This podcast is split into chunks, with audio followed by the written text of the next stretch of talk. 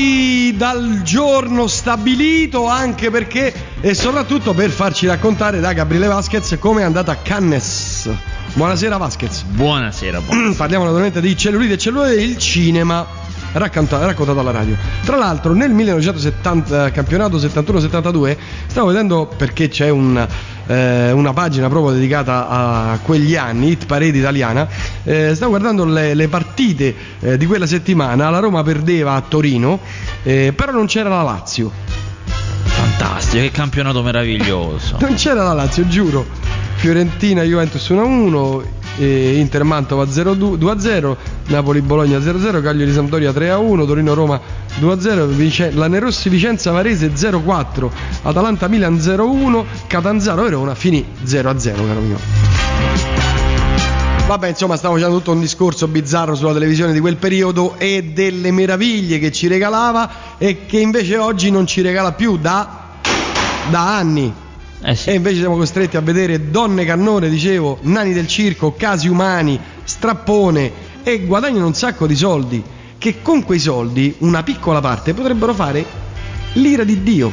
A volerlo. A volerlo, ma per carità di Dio, certo, a volerlo. Allora, insomma, com'è andata a Cannes? Allora, Film belli ne hai visti? allora, no. pochi. Pochi. Allora, è stata, si è letto in lungo e in largo che è stata un'edizione debole del festival. Del resto c'è da dire Cioè, che le- sei andato lì per la prima volta Eh, esatto. ed è stata un'edizione di... Sono sicuro che è una coincidenza, eh? sono sicuro. Eh, del resto, l'edizione precedente, cioè l'anno scorso, e due anni fa erano state due edizioni straordinarie, fuori da ogni cosa. Ecco. Quindi può- era prevedibile che.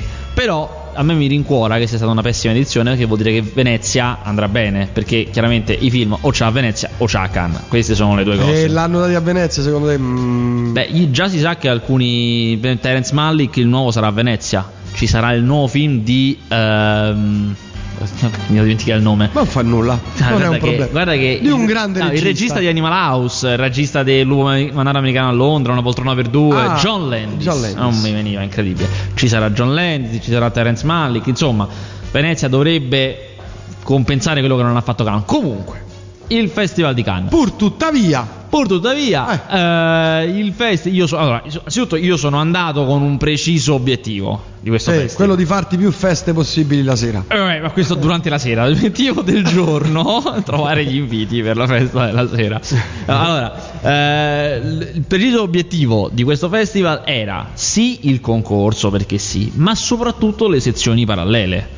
Tutte le cose, capito? Quelle eh, fi- cioè, cioè, per esempio, mh, le due sezioni pri- parallele principali si chiamano Kensen de Realisateur e Semaine de la Critique, che sono una orientata a trovare cose strane e l'altra orientata a fare solamente opere prime e seconde, quindi solo novità, solo gente nuova, roba nuova. Devo dire che ho visto Come fa la Rai? Dai, oggi voglio essere polemico. Sono molto polemico. E devo dire che ho visto cose abbastanza interessanti in quelle sezioni, eh? per cui Mm. quello che era debole nel concorso, Khan l'ha recuperato nelle cose... Allora, le- diciamo le cose più interessanti, il- i film più attesi. È stato fuori concorso, brutto Wall Street 2. Brutto. Brutto, brutto, brutto, eh. Noioso, bruttissimo. Sempre... Addirittura noioso. Sì, una cosa... Ma sempre con no- loro due? No, non c'è, eh, cioè c'è Gordon Gecko, cioè Michael Douglas, Sì. ma non c'è eh, Charlie Sheen. E perché Bud mai? Fox, perché Si è il- rifilato? No, perché poi fa anche un cameo bruttissimo. Però la storia che voleva imbastire Oliver Stone prevedeva un altro ragazzo, cioè di nuovo si crea la dinamica Gordon Gecko anziano e un nuovo ragazzo Mm. giovane. Lui è sempre uno squalo della fin- dell'alta finanza. Lui esce di galera all'inizio perché Ah. l'avevamo lasciato nel film precedente che Ah, Charlie andava- riusciva a farla testare. Sì. Esatto. In questo lui esce di galera e si ritrova. Infatti, molto, molto carina la scena in cui esce di galera in cui gli ridanno le sue cose. no? Quando tu entri in galera ti levano gli oggetti effetti Eh, personali. tu ne sai qualcosa? e gli ridanno, dico, dico, non so, un paio di scarpe, una cosa, eh? un telefono cellulare, gli danno un affare gigantesco, un telefono cellulare degli anni 80, capito? una cosa immensa. E niente, lui esce fuori ed è totalmente fuori da, da questa finanza di oggi che poi è completamente diversa. Che non funziona più. Infatti, questo è molto il tema del film, la finanza di oggi è completamente diversa. E lui, il film, il protagonista è Shia LeBeouf, cioè il ragazzo. Lui è un po' a lato, ma verso la fine emerge perché poi tenta di tornare grande, chiaramente. Però, insomma, il film è noiosissimo, è una cosa veramente. Addirittura noioso, non ci sono quei colpi di scena nel- come nel primo, No, questa niente. corsa. Ma anzi, poi de- de- demoliscono molto il mito. Guarda, Il punto è, questo l'hanno dichiarato anche nella conferenza stampa. Una delle cose più strane di Wall Street, il primo, è che loro pensarono a Gordon Gecko, cioè al personaggio di Michael Douglas, lo squalo della finanza, come un- uno straordinario cattivo. E in effetti è un cattivo fantastico. Solamente che negli anni, ma è anche questo anche oggi, è diventato un mito. Cioè è diventato un mito per gli studenti di economia, cioè una figura da emulare quindi una figura incredibilmente positiva. Il suo motto, che era l'avidità è una cosa buona, è, è diventata una cosa apprezzatissima da tutta una serie di persone che probabilmente non vedevano l'ora che qualcuno dicesse l'avidità è cosa buona. E quindi in questo film hanno voluto poi demolire questo personaggio. E chiaramente ne perde perché la sua forza e il suo fascino era questo essere così carismatico, questo essere così. eh. Eh, c'è stato un caso stranissimo al festival, cioè di- c'è stato a un certo punto io arrivo una mattina, arrivo e non riesco a passare con la macchina Eh. perché manifestazione. Allora, cordone Come si permettono? la mia Ma macchina. roba da matti! Eh, il- avevo anche gli adesivi Radio Rock. Detto, Ma scusate, cioè Io sono. Eh, già sì, bam. Esatto, cioè, vieni nel vicolo. Eh, c'era il cordone di polizia in tenuta antisommossa. Sembravano i carabinieri quando si vestono di nero con lo scudo. Eh, Eh, cordone tutto intorno, non si passa, c'è la manifestazione, non si passa neanche. Allora io parcheggio fuori, poi entro perché Che ho vergogna. il mio super badge Eh, eh, certo. incredibile. Entro. E, e c'erano quattro anziani de paese, ma sai quelli proprio col fisico da paesano? Cioè, Sì. una persona paesana. E perché stavano lì? Inviperiti, ma erano quattro, però inviperiti. Io purtroppo non capisco il francese. Eh, Io non capisco il francese. Quindi non ho capito una mazza Niente di quello che. eh. Ma Oh, ti neanche spiegare da un gendarme? Che sì, me l'hanno spiegato in francese. ho capito non hai capito mazza, niente. Però ho capito a quale film facevano riferimento. Eh, Che è Hors la loi. Perché io non lo capisco, ma lo parlo benissimo. sì. Eh, che sarebbe eh, Fuori legge, sì, il titolo. Mm.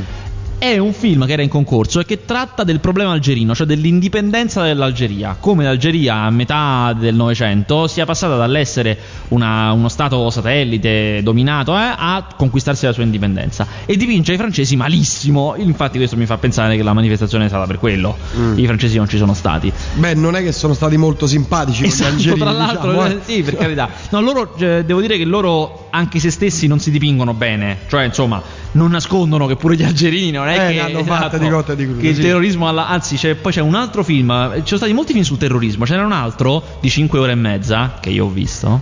No. 5 ore e mezza. Come hai fatto? Eh, io sono professionista di questo lavoro. Porco che... C'è dei popcorn? Coca-Cola? Niente, niente popcorn, niente Coca-Cola. Siamo a un festival, si lavora, gente che lavora. Porco cane. Eh, si chiama Carlos ed è un film di Olivier Assayas, che è un regista molto noto, che ha fatto quest'opera su eh, uno dei più grandi terroristi eh, francesi. Si chiama, il nome in codice era Carlos, operava a livello internazionale, era in realtà veniva da, non veniva proprio dalla Francia, però eh, faceva capo al- a quel ramo francese del fronte di liberazione palestinese. Mm.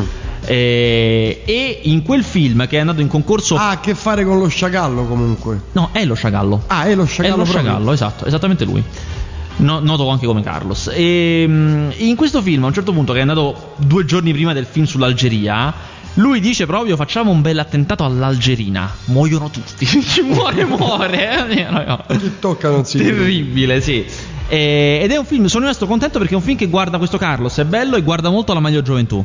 Cioè, stanno imitando un po' le cose che facciamo noi. Che è una cosa che Drammatico proprio, brutta cosa. No, no, no, no, no. Lui ha preso, ha preso- A me non era dispiaciuto la meglio gioventù. E lui ha preso quel tipo di sguardo, quel tipo di cose. Insomma, non.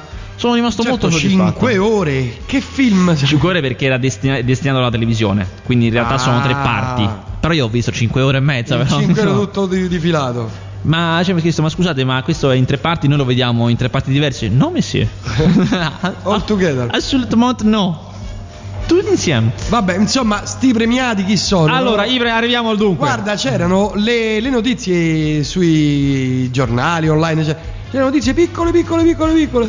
Cioè, non se n'è fidato veramente nessuno. Perché ha vinto? Adesso ti spiego perché io ho la verità. Allora, perché? Oh, ecco. Perché il- nessuno si è filato il- la palma d'oro, il vincitore? I motivi sono due. Uno è facile, perché Germano ha vinto la Coppa come miglior attore, quindi quello ha preso il- i titoli.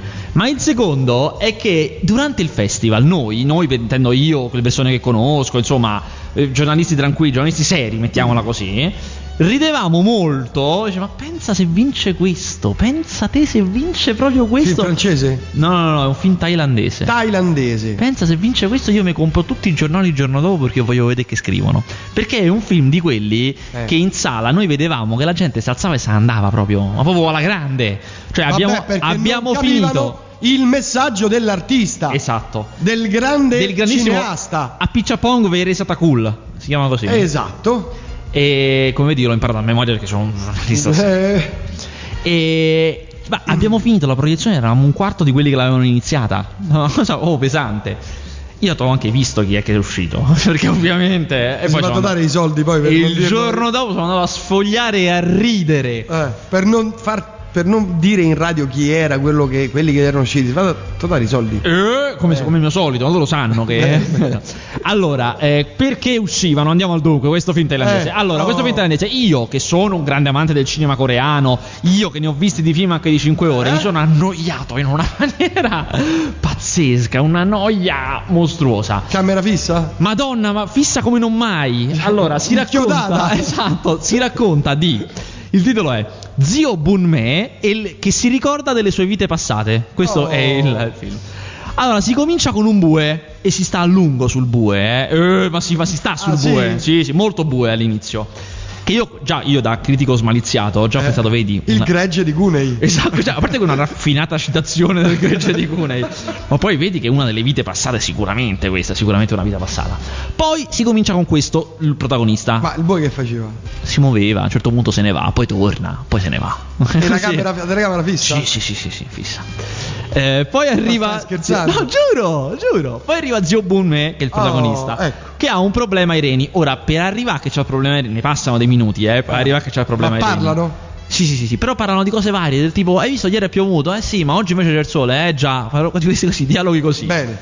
Eh, c'ha un problema ai reni e si capisce a un certo punto che è andato a stare in questa residenza di campagna thailandese dove ci stanno appunto i buoi, questa roba, per, per- voglio morire qua, a una certa voglio morire qua. Dai, giustamente. E con lui dei parenti ma non stretti, ora non si è capito bene esattamente che parenti siano, però si è capito che non erano stretti.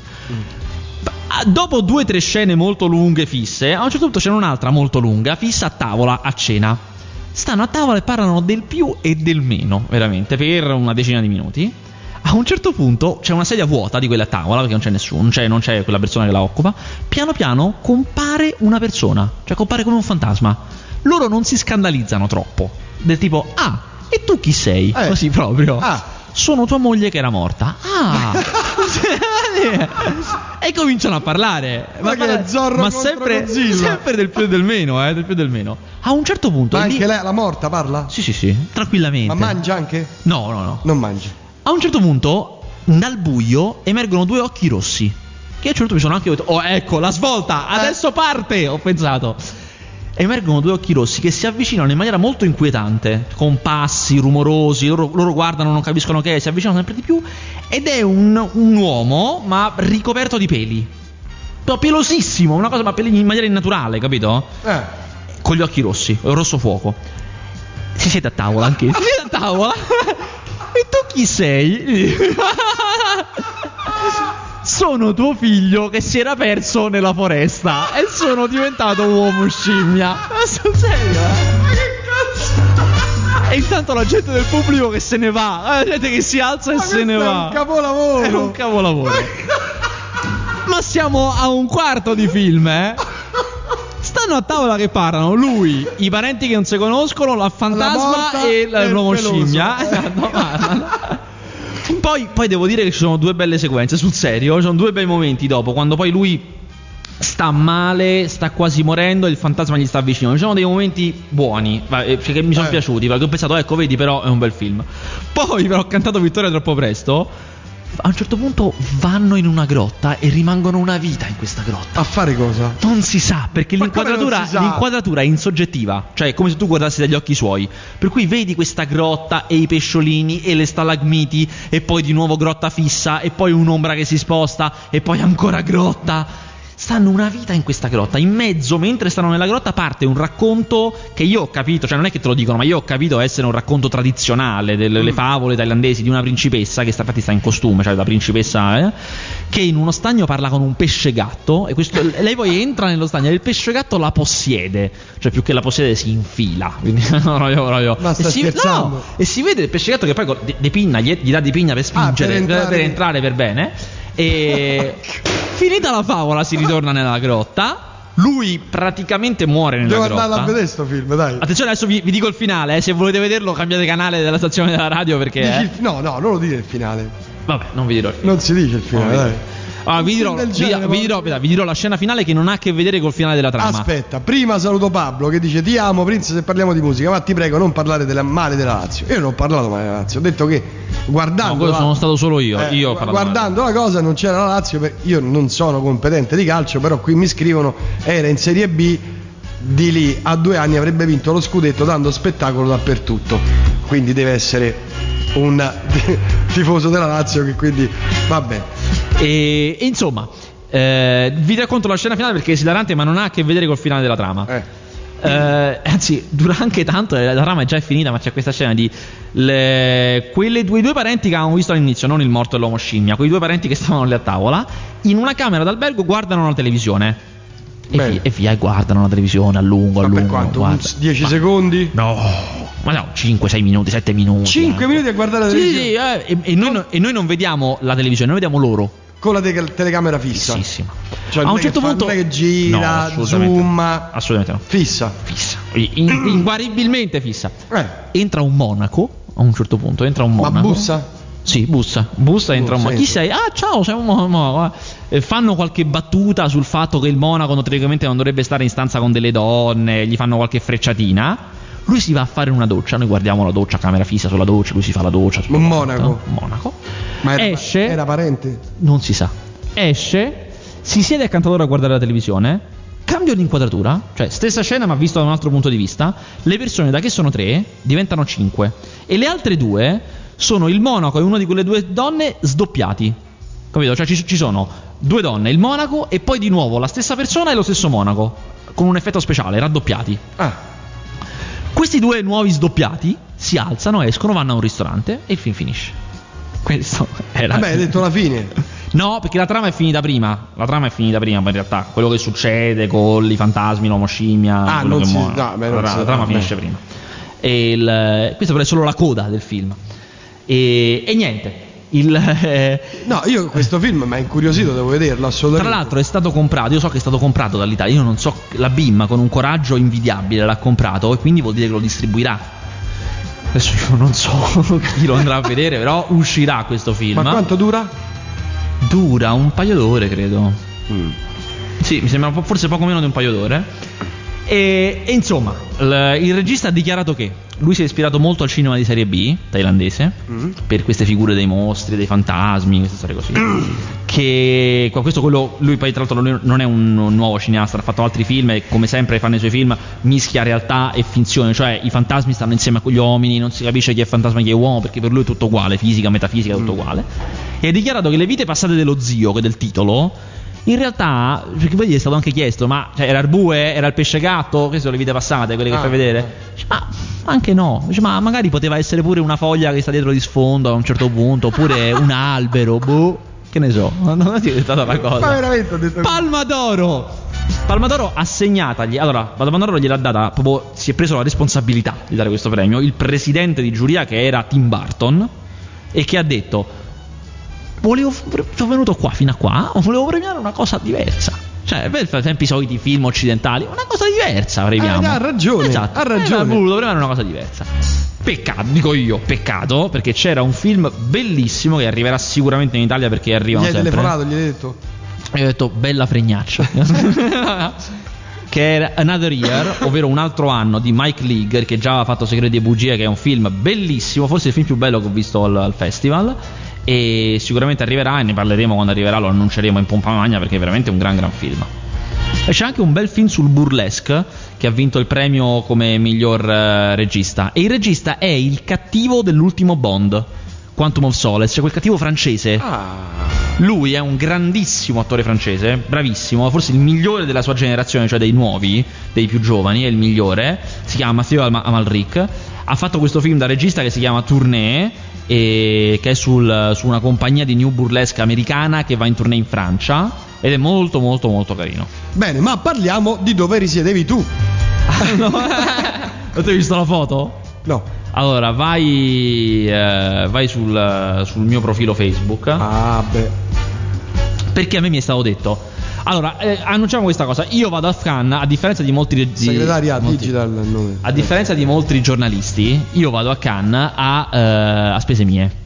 Cioè io mi pago. Perché è una, una scelta. O ti fai mandare da una testata e ti pagano loro, ma lavori solo per loro. O lavori per tante persone, però ti paghi tutto tu, chiaramente. Io per, siccome tengo alla mia libertà. Eh, sono andato pagando, il che vuol dire sono andato a risparmio per tradurre questa cosa. Certo. Non, non risiedevo a Cannes, non proprio a Cannes, Cannes. Sono andato, risiedevo, metti le foto. Risiedevo a eh, Juan Le Pen, che è a 10 km da Cannes. Beh, devo dire che Joan Le Pen ci si sta bene, vecchio mio. Eh sì, però io non ero proprio. Vai giù, vai giù. C'è Cannes, 2000 il 7 Cannes 2010. Ah. Io non, non risiedevo proprio, diciamo, nella zona migliore di Juan Le Pen. Nel Era una lungomare? casa- Sul lungomare sono tutti i baretti? No, più sul lungo binario. Ah, Prendi la, ecco. la terza foto, quella lì. Io ero proprio, cioè, aprivo la finestra di casa al primo piano Ah, e bello, c'era il vedi? treno. C'era bella però. Ma il treno- realismo, neorealismo italiano. Ma per spiegarlo alla radio, il treno è un'altezza che se io avessi scavalcato il balcone. Si vede, si vede. Sì, sì, sarei entrato nel treno, cioè era proprio la mia altezza e avrei dovuto fare 20 passi più o meno. A me la signora della casa mi aveva detto, che era un italo-francese, mi aveva detto, è molto vicino alla stazione. Si sente. Esatto. E io me ne sono accorto quando sono arrivato, che ero molto vicino alla stazione. E ero in questo luogo che sono stato accolto. Allora, sono- quando sono arrivato la sera con la macchina, non c'era nessuno, era deserto. E poi in Francia avevano letto prestissimo, erano le 10 ed era deserto, il deserto. Joan Le Pen deserto. E la parte dove sono arrivato io, sì. Ah, beh, tu sta, ma stavi dalla parte di sopra? Sì, più o meno sì. Ero lontano dal mare, sì. Ah, qui stavi sopra. Sì. Eh, quello è un brutta, brutta Eh, zonetta. quindi. ero accolto da praticamente bambini, praticamente bambini senza casco sui motorini che facevano le pinne. Questa era la cosa E fanno anche Ulavan. eh, molto buona. Spaccano vetri e rubano roba dentro. E, e, insomma, mi sembrava Gomorra, mi ha ricordato molto quello, questo, Eh, questo sì. luogo. Se vai a Nizza anche. Eh, no, a Nizza una no, non sono, sono passato Eh. molto velocemente, ho Eh, accelerato ho passato per Nizza. E, e niente, era un- una zona raccomandabile. Io poi, ignorante come sono, ignorante, pensavo che Joan Le Pen fosse così, cioè un luogo poco raccomandabile. No, beh, se vai sul. In realtà eh. è l'ultima sera, siccome ero disperato perché non trovavo feste a cui imbucarmi per mangiare, sostanzialmente, perché una delle mie attività parallele è trovare feste per trovare mangiare. feste, sì, sì.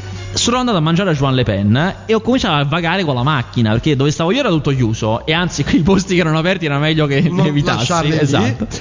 Ho, ho- sono andato un po', sono andato vicino al mare pensando di trovare qualcosa e ho trovato locali, vita, Eh, gioventù, sì, un mondo che il mi era oscuro. lungomare, l'hai fatto il lungomare dove c'è tutti Eh sì, i locali da una parte esatto, e dall'altra? fatti- esatto, esatto, quella, quella parte lì proprio ho fatto. Lì c'è un, Anche eh, buoni. C'è un- una vineria, un mio amico. Se me, la- me l'avessi Ah, vedi, a saperlo, eh, a saperlo. E, e niente, così, questa era la mia residenza.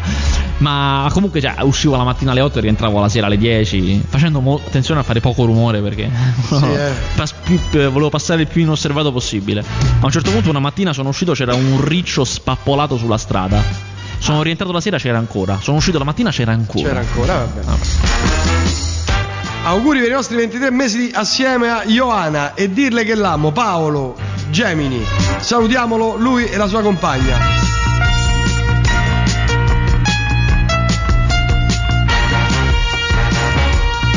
Ma avete fatto venire in mente l'anticristo, visto al cinema mi sembrava inizio 2010, sto ancora escogitando il modo di soldi. No, questo è molto vecchio. Guarda, te lo dico, io sono uno. A me, per esempio, An- Anticristo mi è piaciuto. Come mi piacciono solitamente anche i film di David Lynch, quelli insomma, quelli più duri. Qui siamo oltre. Siamo proprio Beh, oltre. telecamere fisse a lagune proprio. Sì, sì, ma pochissimi dialoghi, veramente ridotti all'osso. Ma zio, va, per, per, per far uscire dalla Beh, sala giornalisti, critici, critici, cioè, proprio, ne ho vista di gente che usciva. E quando l'hanno premiato? Io ero in macchina e ridevo come un pazzo perché stavo tornando. Non, non ho assistito alla premiazione. Ah.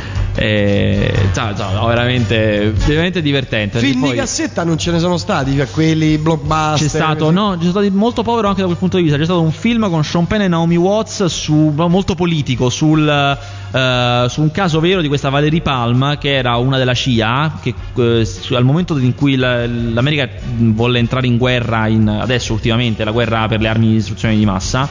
Lei indagò, scoprì che non c'erano subito e cominciò a alzare il casino della serie, cioè non, non alzare il casino, a, negli ambienti a dire no, non ci sono, non andiamo, non ci sono, non andiamo. Il marito cominciò anche a parlare alla televisione, a parlare ai media e lì è successo il casino, che l'hanno estromessi da tutto, l'hanno accusati di questo mondo e quell'altro per non farli parlare. E questo, questo film con Sean Penn e Naomi Watts, noiosissimo, che si chiama Fair Game, era bruttissimo, eh, che hanno fatto su questa materia, che pure è stata una grande delusione. Beh, insomma, bei, bei film. C'è stato Woody Allen che a me è piaciuto molto, era fuori concorso, e si chiama You Will Meet a Tall Dark Stranger. Incontrerai un, uh, uno straniero alto e scuro. Eh, si è visto Takeshi Kitano, il nuovo film di Takeshi Kitano. Takeshi Kitano ritorna a fare i film sui gangster. Ah. Bruttissimo, è stato, Ma- veramente, è stato veramente un colpo ve- vedere veramente? un film senza idee, cioè è una serie di sparatori una dopo l'altra, ma senza l'azione all'americana. È una serie di gente che spara altra gente, ma così. Io tra l'altro l'ho anche intervistato Takeshi Kitano, sono stato contentissimo di averlo incontrato, perché comunque poi insomma è stato un periodo della mia vita che era un mio mito totale. C'è la foto qui. C'è la foto, ho fatto anche la foto con lui. Eh. Pensa che lui per fare questa foto, sul serio, si è alzato in piedi e si è messo con le mani dietro la schiena, fermo immobile. Io mi sono posizionato accanto e ci siamo fatti la fotina. È stato veramente un bel momento. Bravo. Eh, gli ho chiesto, gli ho detto, perché lui aveva fatto tre film, eh, quelli prima di questo, in cui dichiarava, per tutti e tre i film, eh, dichiarava di non avere più idee. Cioè, proprio, non ho più idee.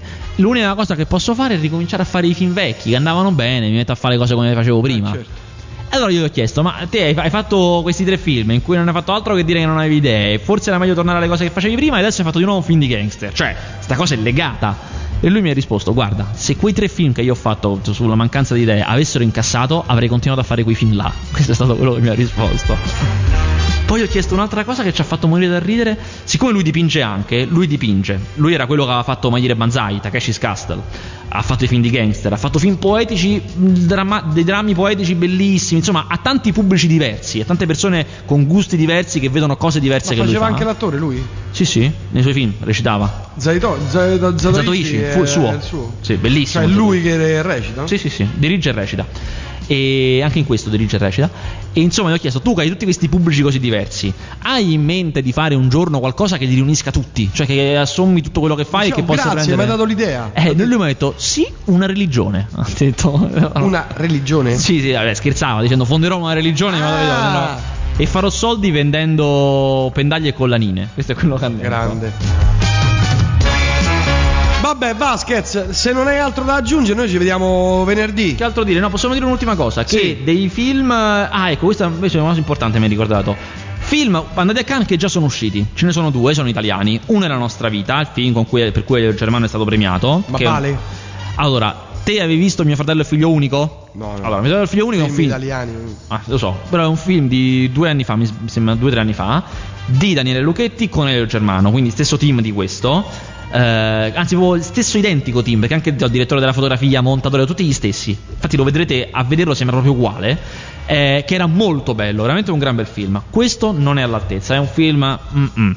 Racconta di Elio Germano, operaio, a, a cui subito muore la moglie immediatamente nelle prime scene e si trova lui da, da solo con i ragazzini e tenta di colmare questo lutto coi soldi. Ed è un film alla disperata ricerca dei soldi che parla molto di come oggi in Italia si cerchi solamente il denaro sostanzialmente. Mm. però è un film abbastanza povero. Cioè insomma non è non è assolutamente all'altezza del, del predecessore io, a me, non è piaciuto parecchio. Invece straordinario. Se potete andarla, andarla a vedere andatela a vedere esce settimana prossima.